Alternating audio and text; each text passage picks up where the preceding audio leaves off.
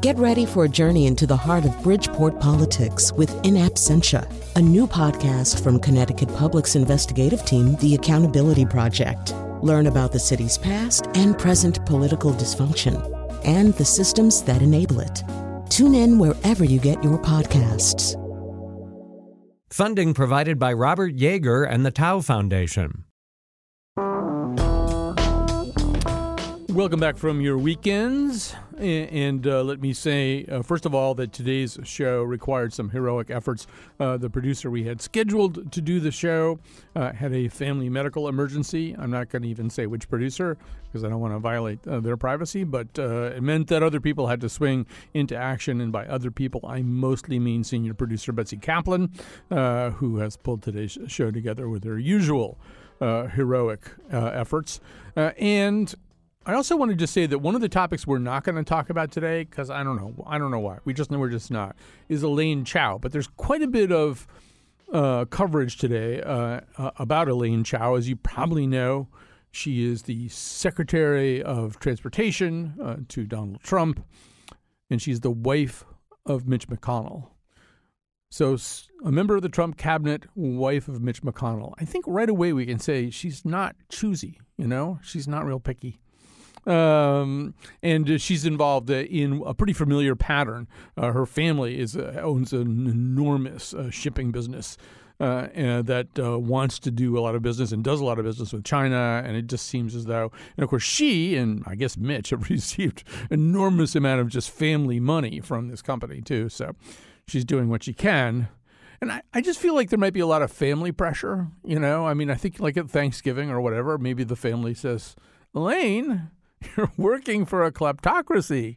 How come you haven't tried to get us any kind of really inappropriate favors like everybody else is doing for his or her family? What's wrong with us, Elaine? How come you're not doing anything? So think about it that way. Think about what it would be like to be in her shoes and like they point to all these other people and say, look at him. Of course, a lot of those other people aren't in the cabinet anymore. Uh, all right, so it's time to move on to what we are talking about, a much more interesting topic. So, in the second segment, uh, you may have seen that a bunch of theatrical types uh, got together in Queens over the weekend and decided to uh, call some dramatic attention to the actual content of the Mueller report you know, because Bob Mueller, it's it's sort of like if you watch that announcement last week, it was sort of like a reading is fundamental campaign. It's like, please read my report. It's all in there. Come on, you have to read it. R E A D. Come on.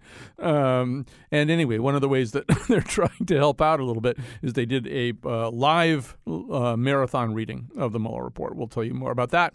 And then in the final segment, John Ziegler, who is a conservative talk show host, that's mainly what he's been in his life, but not your typical conservative talk show host in a lot of ways. And you may remember him also from the famous David Foster Wallace profile of him, which is not a fond memory for John Ziegler and not one I will be bringing up today. But he he has written an essay basically saying he thinks that if this country can't impeach Donald Trump, it means that this country is not a great country anymore, which is probably not going to make him any more popular among his fellow conservatives. But right now, we're going to be following a story which has been of great interest to senior producer Betsy Kaplan and uh, subsequently to all of us as well. Uh, it involves uh, the citizenship question uh, on the census, the proposed citizenship question on the census. It also involves the way that uh, district lines are drawn uh, for voting districts and the whole field known as gerrymandering. And it also involves, of all things, kind of a family feud that resulted in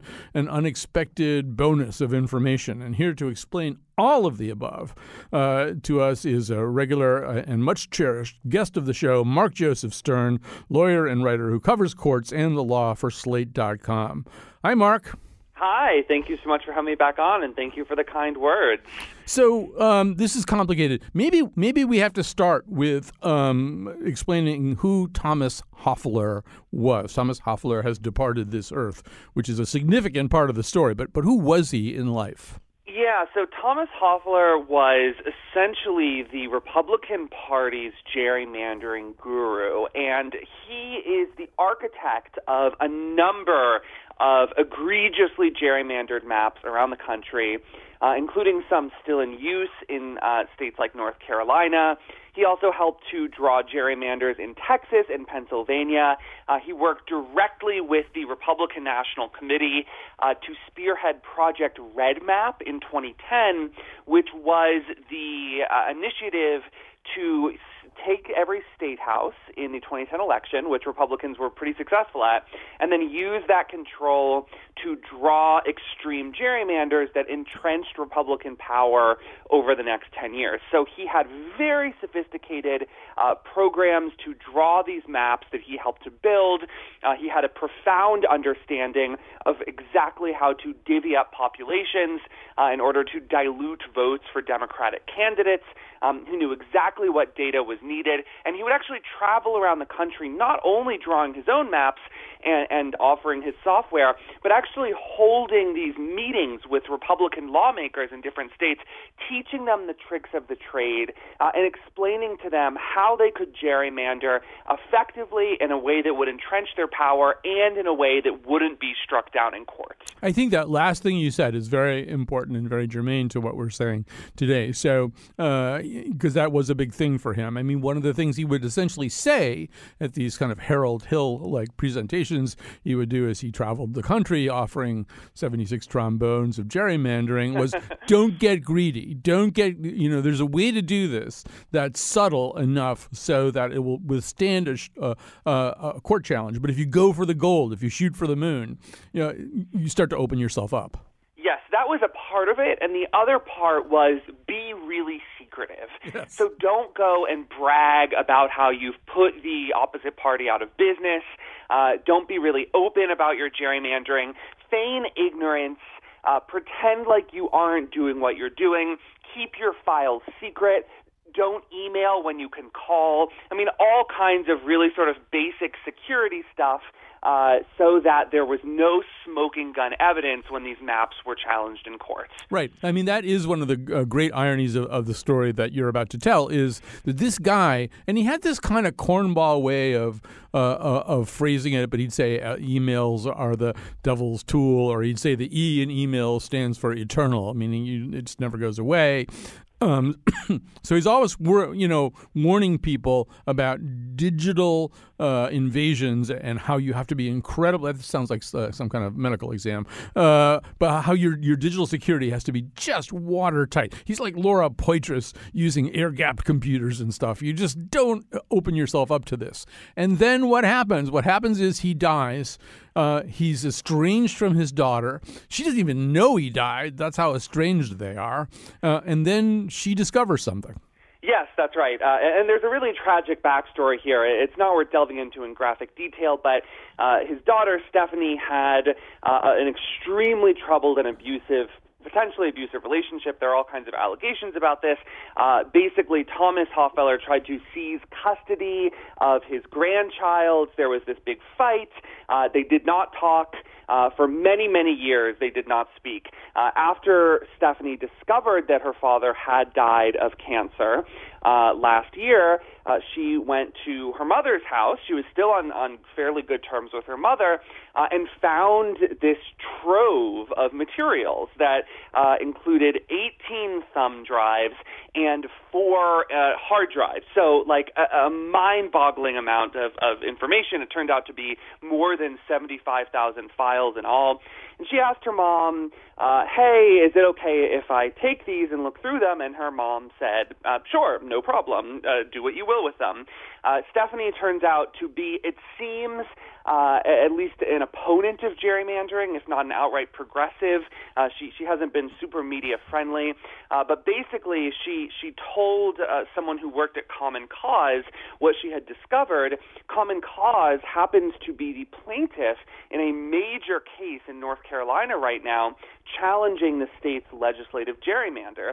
So Common Cause lawyer says, uh, yeah, we would probably like to see that, kind of goes up the chain, and Common Cause and their lawyers issue a formal subpoena to Stephanie uh, because they want to be totally above board, take lawful ownership of all 18 thumb drives and four hard drives, uh, and quickly discover that indeed they have a lot of smoking guns. Basically, so far as we can tell right now, a huge amount of Hofeller's life's work, all of that stuff he told his clients to hide and conceal, is now in the hands of his uh, political opponents. Right. So bringing this stuff to Common Cause was sort of like having the plans to the Death Star and bringing it to Luke Skywalker. I mean, you couldn't right. really pick somebody beyond Common Cause who would be more or, or, or less of a favorite idea for uh, Thomas Hofeller when he was alive. So um, I think we have to sort of say a little bit, Mark, about how the law views.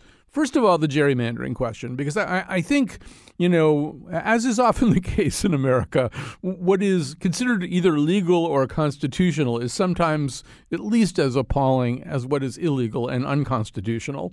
So the highest court, as I understand it, has a pretty expansive view for a lot of kind uh, about a lot of kinds of gerrymandering. If you're trying to further entrench your power as a political party or keep an incumbent in office, that's not necessarily unconstitutional. Yeah, so the Supreme Court has said that most racial gerrymandering is unlawful, that you're right. not supposed to draw uh, districts along racial lines. Uh, even Justice Clarence Thomas agrees that is pretty well settled. Uh, but we're actually waiting right now for the Supreme Court to tell us uh, whether or not partisan gerrymandering is unconstitutional, whether uh, when the party in power draws maps along political lines in an effort to dilute votes uh, for their opponents, whether that violates the First Amendment. Um, a lot of strong arguments that it does. It's unclear how the court will rule, uh, but it's worth noting that every single state constitution has its own provision guaranteeing uh, some form of free and equal elections, the right to vote, uh, the right to free association, and the right to equal protection. Uh, and state supreme courts have final say over the meaning of their state's So it's important to point out here that no matter how the U.S. Supreme Court rules on partisan gerrymandering, state Supreme Courts are still perfectly free to come in and say that partisan gerrymandering violates their own state constitutions. That actually happened last year in Pennsylvania. The Pennsylvania Supreme Court struck down a partisan gerrymander under the Pennsylvania Constitution and had the maps redrawn in a much fairer way. So again, even if SCOTUS says we don't care about partisan gerrymandering, there can still be claims in states' courts, uh, and state constitutions can still limit that practice.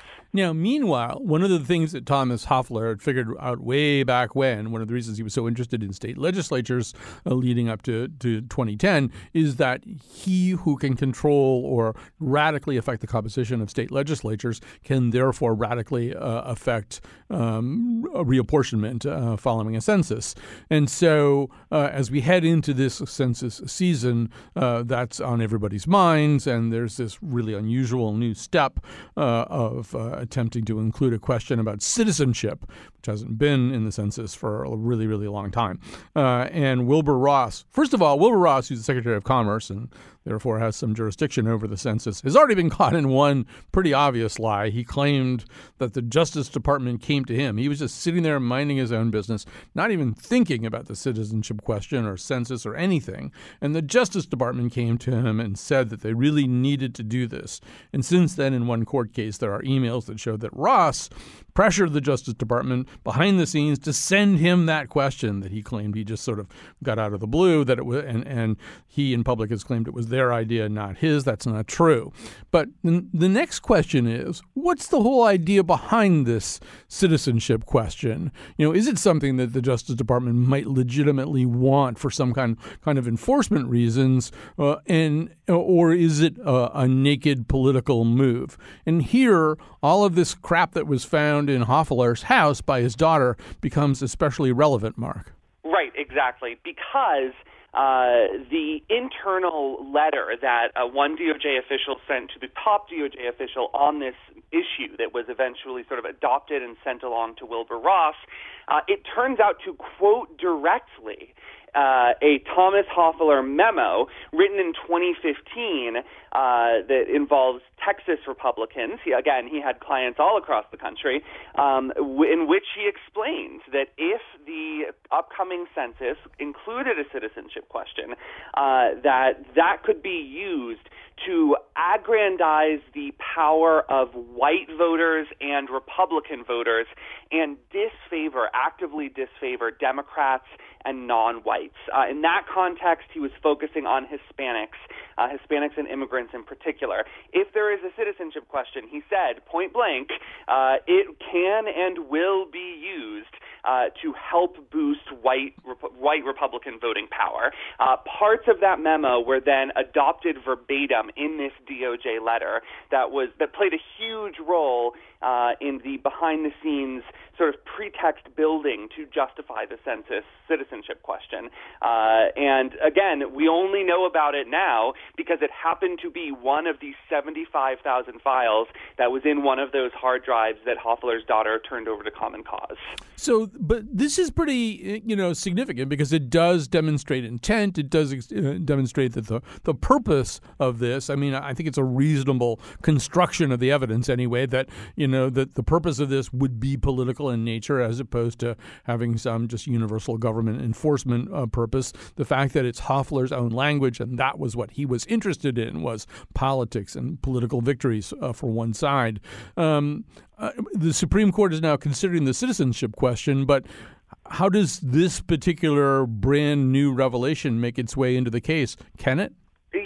is really tricky, and it's gotten uh, law professors all abuzz over these technical rules of, of civil procedure, basically. Uh, it is not in the official record before the Supreme Court. However, uh, hours after it came to light uh, publicly, the plaintiffs in the census case did file it with the Supreme Court to sort of say, hey, we found this, we're dealing with it in the lower courts. The plaintiffs are actually trying to uh, get sanctions against the DOJ official who used the Hofeller memo because he appears to have lied about it uh, in a deposition under oath.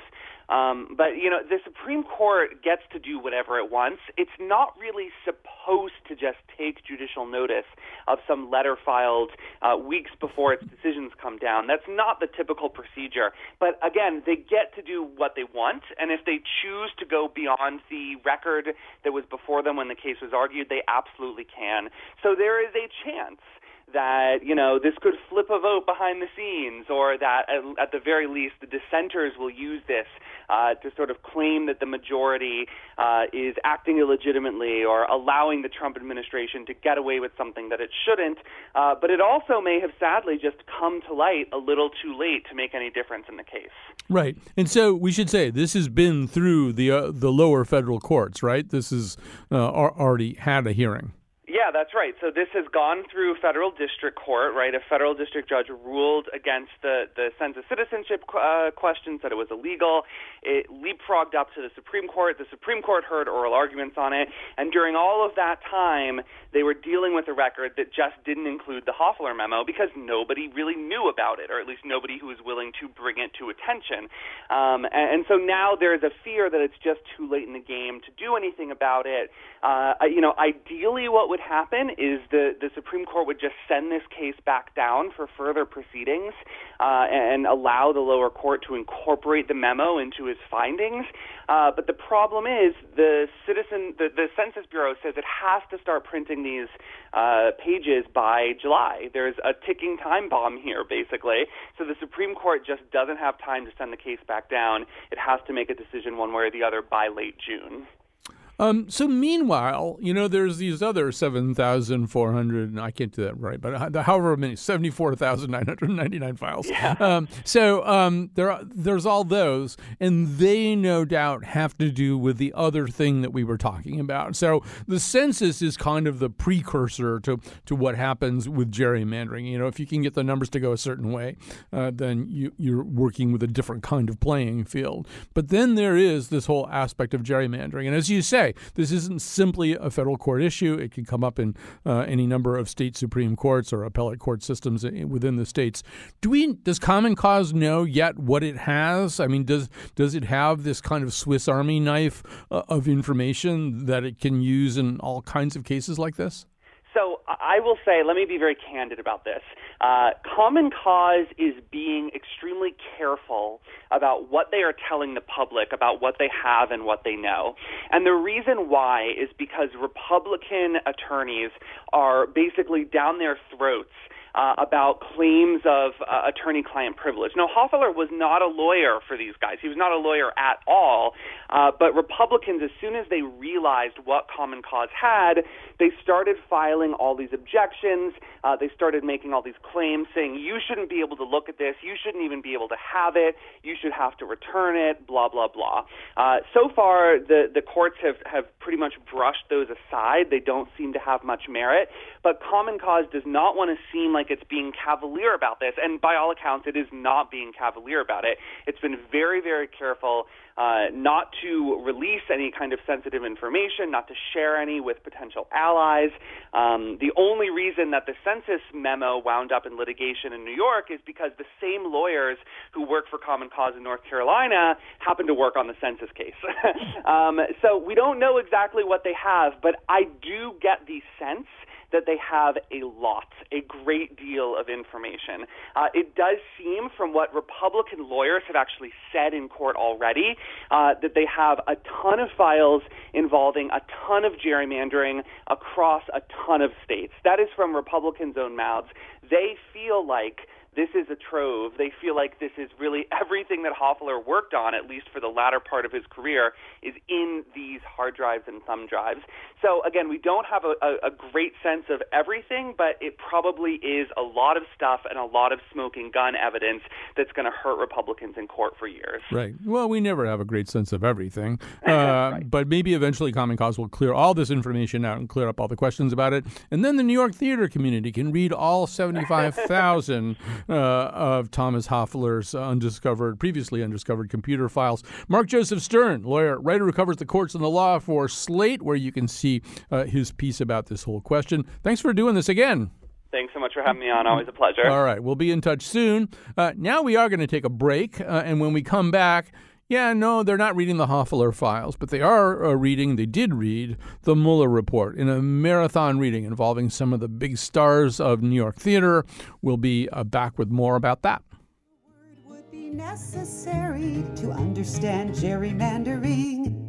Though we cast more votes for Democrat reps than for GOP folks through gerrymandering, they got control of Congress, which is unfair as can be, folks, and that's not slandering. They promised they would run the government with ease, but all they've done is stall and call dumb hearings. Please, no wonder they're less popular than colonoscopies. Okay, we're back. Uh, some of you may have seen a column I wrote over the weekend which I uh, rendered the speech uh, of Robert Mueller, or what I would imagine to be his thoughts right now, uh, in the rhyme and meter of Dr. Seuss's "Oh, the Places You'll Go." Uh, the point being that Donald, that Robert Mueller, when he stood before the press last week, it, it's just so clear. It really was like a reading his fundamental commercial or something. It's like, please read my report. It's it's there. It's in there. I don't want to go testify. I already wrote a report. The report has these carefully chosen words. Just read it, and you'll see. But people don't read read uh, 448 or whatever it is page reports.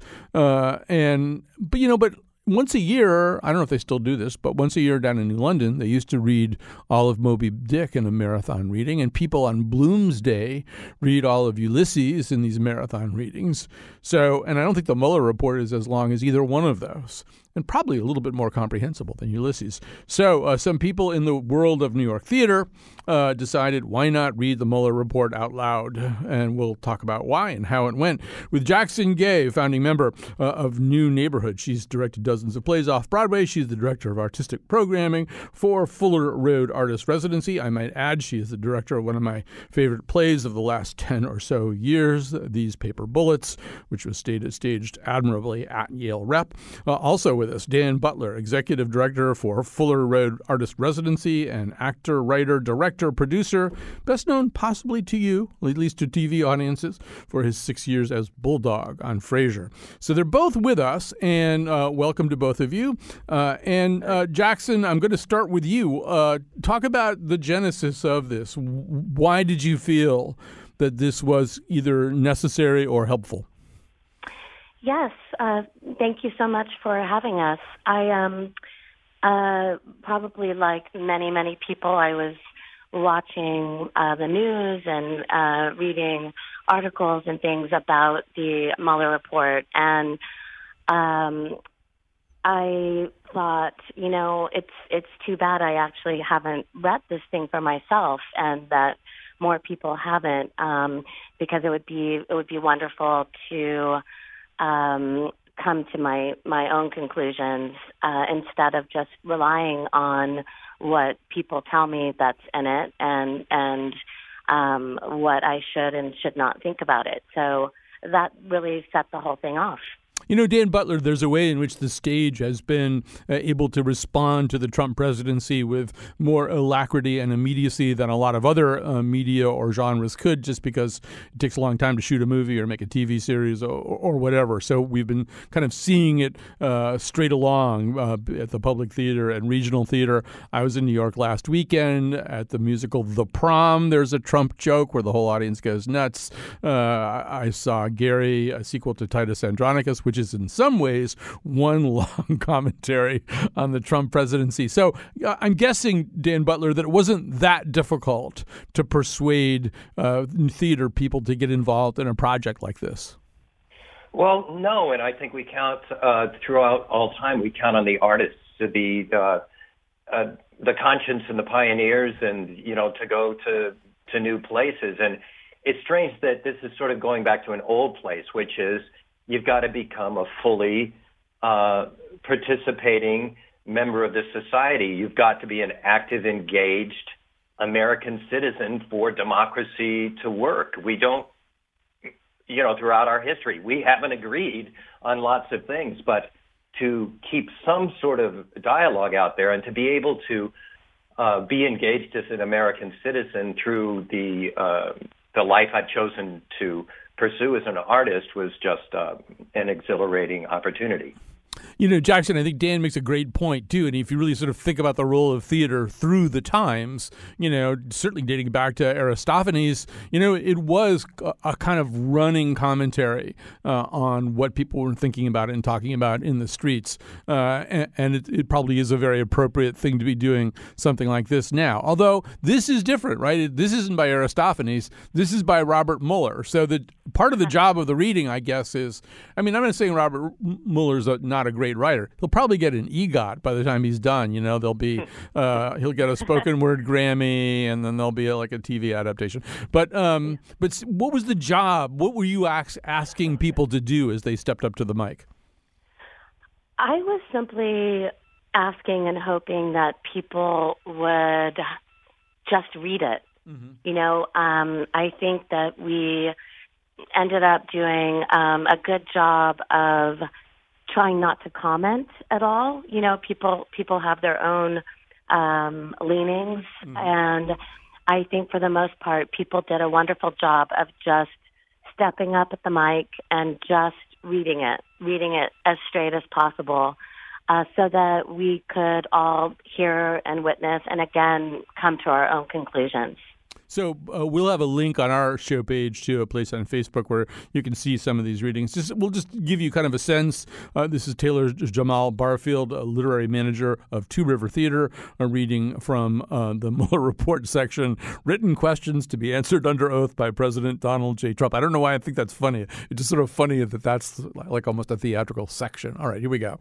Aside from the Trump Moscow project, did you or the Trump organization have any other prospective or actual business interests, investments, or arrangements with Russia or any Russian interest or the Russian individual during the campaign? If yes, describe the business interests, investments, and arrangements. Response to question three, parts A through G.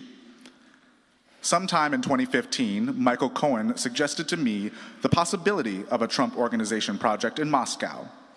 As I recall, Mr. Cohen described this as a proposed project of a general type we have done in the past in a variety of locations.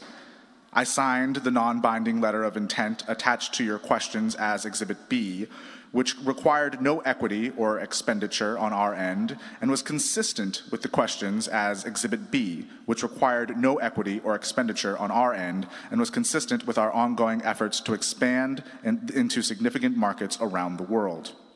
So uh, I should say that Howard Sherman, who's a, a appears semi regularly on, on the show and who we know quite well, was part of this reading, and he followed Taylor Mac, the creator of Gary, a sequel to Titus Andronicus. I think that's a very tough position to be in theatrically. But but then you know, so Dan Butler that that it's interesting too, based on what Jackson just said, because you're asking theatrical per- people basically to not be very theatrical here. Just get the words out uh, in, in, the way that Robert Mueller wrote them.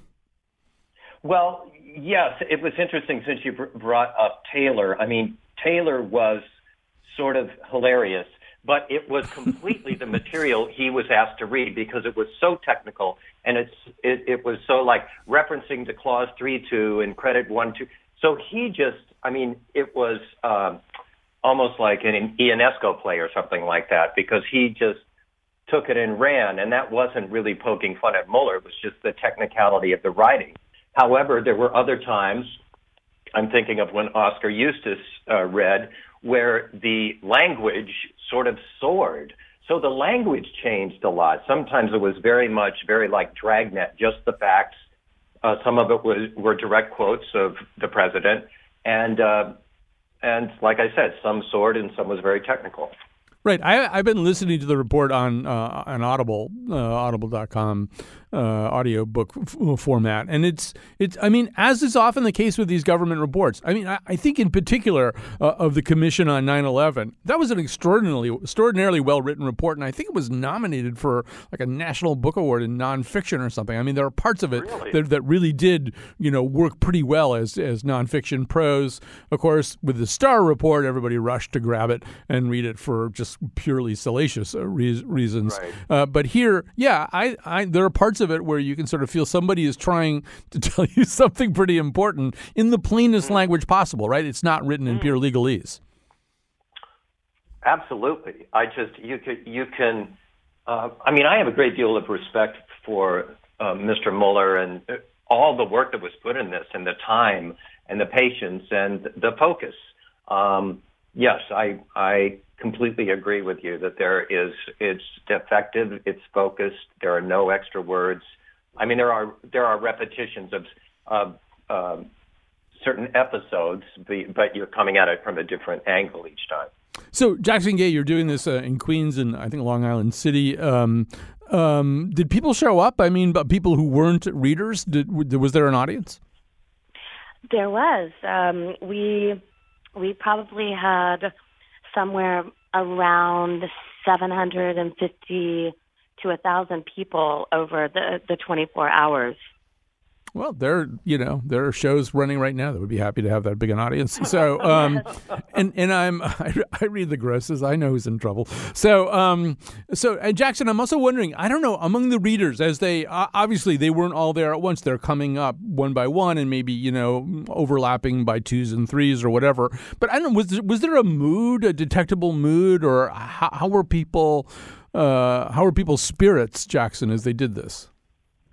People were, um, I think, so happy and um, uh, excited to just be to be there and to be engaged, to be a part of it, to um, even for five minutes to get up and, and let their their own voice be heard, and at the same time to witness other people um, going through that same same process. And one of the most interesting things was um, numerous people came up to me after they had read their portion and talked about just this phenomenon that that they were feeling that they wanted to keep going. Mm-hmm. I, I thought that was really interesting. Just once they started reading it, there's something about it that just made you want to want to keep going. Of course, you know we couldn't do that due to to time and and wanting everyone to have a chance, but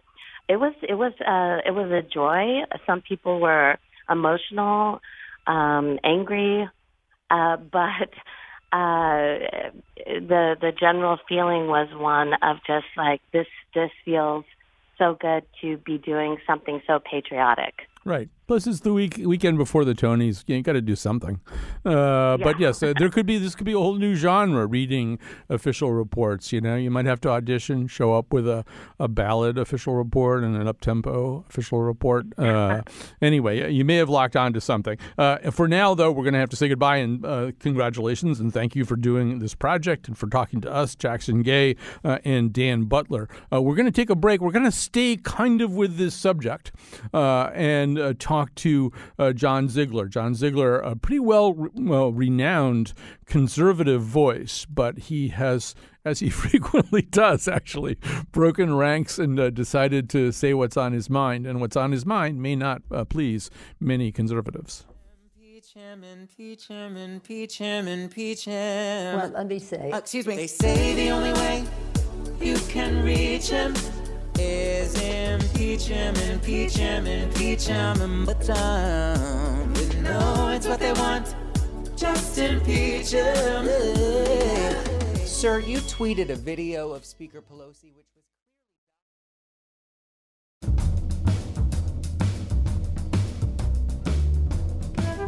Substantial evidence indicates that the president's attempts to remove the special counsel were linked to the special counsel's oversight of investigations that involved the president's conduct. Can I try that again with sort of a different coloration? I don't know if you saw my Hilda in the Master Builder at the Santa Fe Ibsen Festival. One critic wrote, Chion Wolf does a memorable job of conveying the unspoken and mostly repudiated subtext of inherited syphilis. No? Just keep going? Okay. Today's show was produced by Betsy Kaplan with help from Jonathan Initial Reliance on a Pretextual Justification, McPants, and me, Chion Wolf. The part of Bill Curry was played by Jefferson Jeff Sessions. On tomorrow's show, an acclaimed director reflects on life, history, music, and everything else. And now, back to Colin. All right, so we are going to stay with the not just the Mueller report, but uh, the questions that swirl around the presidency of Donald Trump, and we are going to go now to John Ziegler, a senior columnist for Mediaite, uh, and uh, also hosts a weekly podcast focusing on news media issues, and is a documentary filmmaker, uh, and is somebody that uh, if you've worked in the radio business for a long time, you know who John Ziegler is.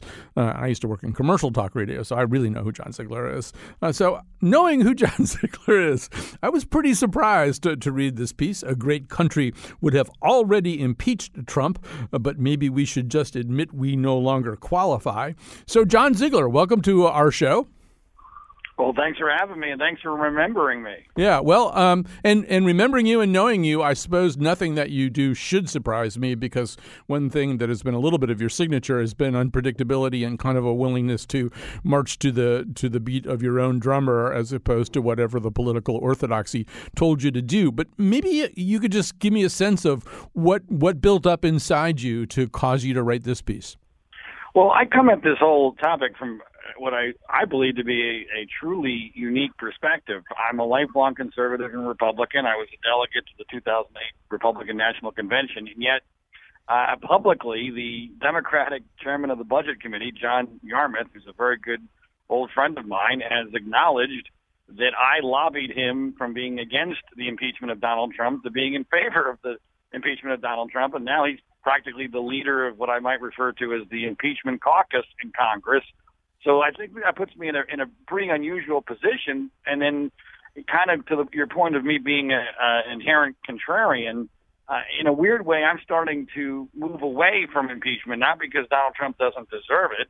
Uh, I believe that there's far more evidence uh, against him than there was against Bill Clinton, and I was in favor of Bill Clinton's impeachment and removal. I'm about one of about 13 people who have been consistent on the conservative side when it came to the impeachment of Clinton and the impeachment of of uh, Donald Trump. And it's not because you know, Trump uh, doesn't deserve to be impeached or the evidence isn't strongly against him. It's that I just don't think that we as a nation are prepared to do this in a way that won't allow him to be able to claim a, a rather substantial victory. And it's pathetic. It's sad.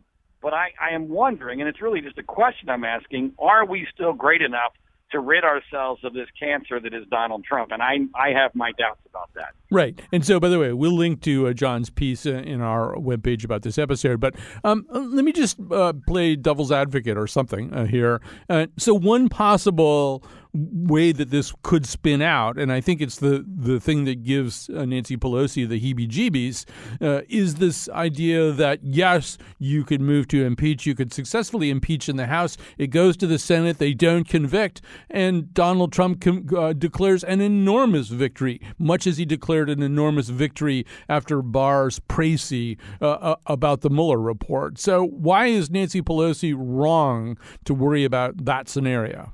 Well, I, I'm not going to say she's quote unquote wrong. I think she might be uh, misguided, and I think it's a misreading of history. I, I um, I've already mentioned the Bill Clinton impeachment. There's a, I believe, a gross mischaracterization of what really happened there. Bill Clinton was far more popular before, than Donald Trump before impeachment. And yes, impeachment did not harm his personal popularity. But can we please look at the following few elections after Bill Clinton's impeachment? First of all, Republicans held the House, which was very rare for them to do during that time period in the late 1990s.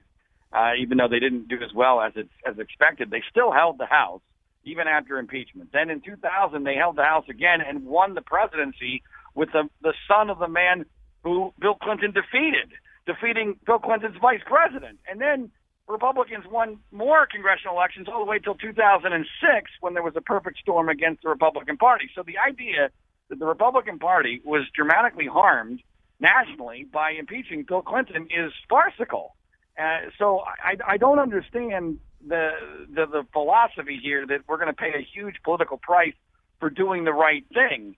Uh, now, I, I believe that that's probably what's behind Nancy Pelosi's concern. But uh, to me, the whole idea of waiting on impeachment, let's keep all our options open, nothing off the table, is inherently contradictory. Because if Donald Trump really is a mortal threat to the Republic, and I think he very well may be, then you can't just say, well, you know, we might get to it someday. this, this is urgent. You need to do this now if he's really a, a direct threat to the Republic. And so to, to wait is inherently contradictory to the entire philosophy of engaging in impeachment in the first place. Um, I don't necessarily disagree, but I'll continue to be a devil's advocate.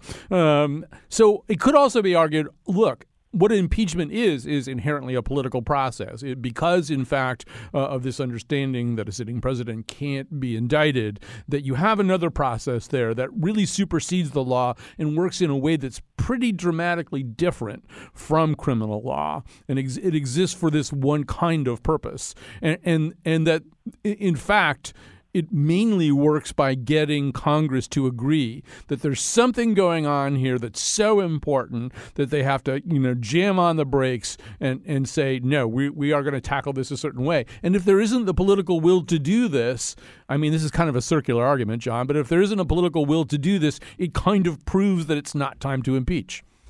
Well, I understand that argument. However, and, and this is the way I convinced Congressman Yarmuth to change his position.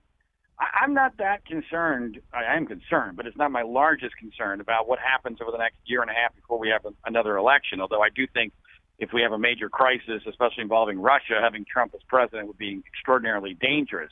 But putting that aside for a moment, my my biggest concern here is the historical precedent and what a future Congress is going to do. Let's pretend we have a really scary tyrant, someone who's not just a buffoon like Donald Trump but who, is someone who is really, truly terrifying. And I, I am very concerned that a future Congress may be unable to impeach and remove that person because of the precedents that we are setting today with Donald Trump. Because think about this, folks. If we don't at least impeach Donald Trump, forget about removal because the Republican senators will never do that because they're a bunch of cowards and they're beholden to a cult. But if we are unable and unwilling to even impeach Donald Trump for the historical black mark on what he did here. What future president could ever, forget about be removed, could ever be impeached? And that to me is why there is a historical imperative to do this. I still believe that there is. I'm just wondering whether or not the people in charge here have their act together well enough to not make sure that this is some sort of a disaster. I'm all in favor of honorable defeats, but it has to be a respectful and and, uh, and a defeat that's not a humiliation. I'm concerned that the people in charge here are so timid and so don't know what they're doing that uh, Trump may end up with a victory that's so large that it, it mutes the importance of setting this, not setting this historical precedent. Well, I think you can argue that. I mean, so uh, as you say, very, in, a, very stirring, uh, unpleasantly stirring way in the in the piece, maybe we just aren't that country anymore. Maybe we just don't have the ability uh, to, to to summon in, from inside ourselves the strength and the commitment to principle that would be involved in doing this. Some people might argue that the election of Donald Trump kind of proved that, or maybe even the primary win of Donald Trump as he just mowed through the Jeb Bushes and the Marco Rubio Rubios and the John Kasichs, and and you know having punchlines instead of policy, uh, having a, a, fairly poor command of the issue uh, issues, but a great command of how to do name calling. At that point, we kind of had decided that an entertainer, uh, a guy with a spotty business record but a terrific uh, success as a reality show host, could be our president. Maybe that's when this the sort of the Ziegler principle was proven. I get that. I, it's probably true. I am a big believer, though, that sometimes strange things happen, mistakes happen, accidents happen. I have two young daughters. They tell me all the time everything they do wrong is an accident. Uh, you know, maybe this was just an accident of fate, a perfect storm, if you will. But when you have a situation where you have the ability to deliberate and you have time to understand what has happened, and you have a two-year investigation with a 400-page plus report, plus a whole lot of other things that that aren't even in the report that I believe are impeachable. And as a deliberative body, you're unable to even indict a sitting president, which is what impeachment means. Then, to me, it's definitive. It's it's forever. We now know we're not a great nation. Uh, the John McCain's uh, are, are no longer literally with us. They're replaced by Mitt Romneys, who are uh, cowards who claim to be courageous. I'm a, I'm really disappointed in what how Mitt Romney has handled this whole thing. And other than Justin Amash of Michigan, no one on the Republican side has stood up for what is right, what is true, and for the Constitution and for historical principles. And so, I guess to me, it's just, uh, we had a strong suspicion that what you're saying was true after the election, but now we know it for sure, and uh, and there's an element of that that I think needs to be recognized. Um, John, uh, you're no stranger to controversy or even rebukes from either side of the aisle. I'm wondering if you've heard much, uh, either from listeners or people in office, since this piece appeared. Oh, I've gotten lots of reaction. Uh, Colt 45, as I refer to it, Colt 45 being Donald Trump's cult because you know they believe him every time, just like the old Billy Dee Williams commercials. I, I I've heard a lot from Colt 45. I upset them dramatically because they know I'm a conservative. I'm way more conservative than Donald Trump. My track record uh, on that is is nearly impeccable, uh, and it bothers them greatly that someone like myself has not drank the Kool Aid. And I'm pointing out facts. And one of the things I do in the column, which we've not had a chance to do here because it just takes too much time, is I, I make the case for why Donald Trump should be impeached, and it's overwhelming. And there's numerous uh, uh, things that he has done are easily proven that aren't really not only, not in the in the Mueller report, but aren't even really in the public consciousness. Uh, in fact, things that Mueller couldn't even have known about. Like I believe that the firing of Jeff Sessions was now, in light of what Bill Barr did, an impeachable offense because it was obviously an act of obstruction of justice. And so the case against him is overwhelming. And I, I, I really do believe that we need to acknowledge that from a historical basis. But whether or not we will, I, I have my doubts because I, I no longer have faith in what a great country we used to be. Yeah, and, and by the way, you did a, a very nice and uh, clear language laying out uh, of uh, those arguments, violations of the emolument clause, welcoming help from a foreign adversary, firing Comey, firing Sessions, directing Cohen to uh, commit uh, campaign fi- finance violations, and Don McGahn to fire Mueller, dangling a pardon for Manafort uh, to obstruct. So, yeah, you did a great job with that. I don't know that you'll necessarily be thanked profusely by a lot of your fellow conservatives, but it's a really interesting piece, and we will have it up on our site so people can go and find it. John Ziegler, great to hear your voice. Hey, thanks so much for having me, and uh, I really appreciate you you speaking out for the truth. All right, uh, and you can hear John's voice uh, on his podcast as well. Uh, so, uh, first of all, I want to thank Betsy Kaplan. We really did have to. I mean, we call this show the Scramble, the show that we do on Mondays, because built into it is the idea that we're going to kind of scramble around at the end of the weekend, the beginning of the week, and figure out you know what the big news is and how to talk about it. Uh, this week, we really, really had to do that because of a medical emergency in, in one of our producers' families.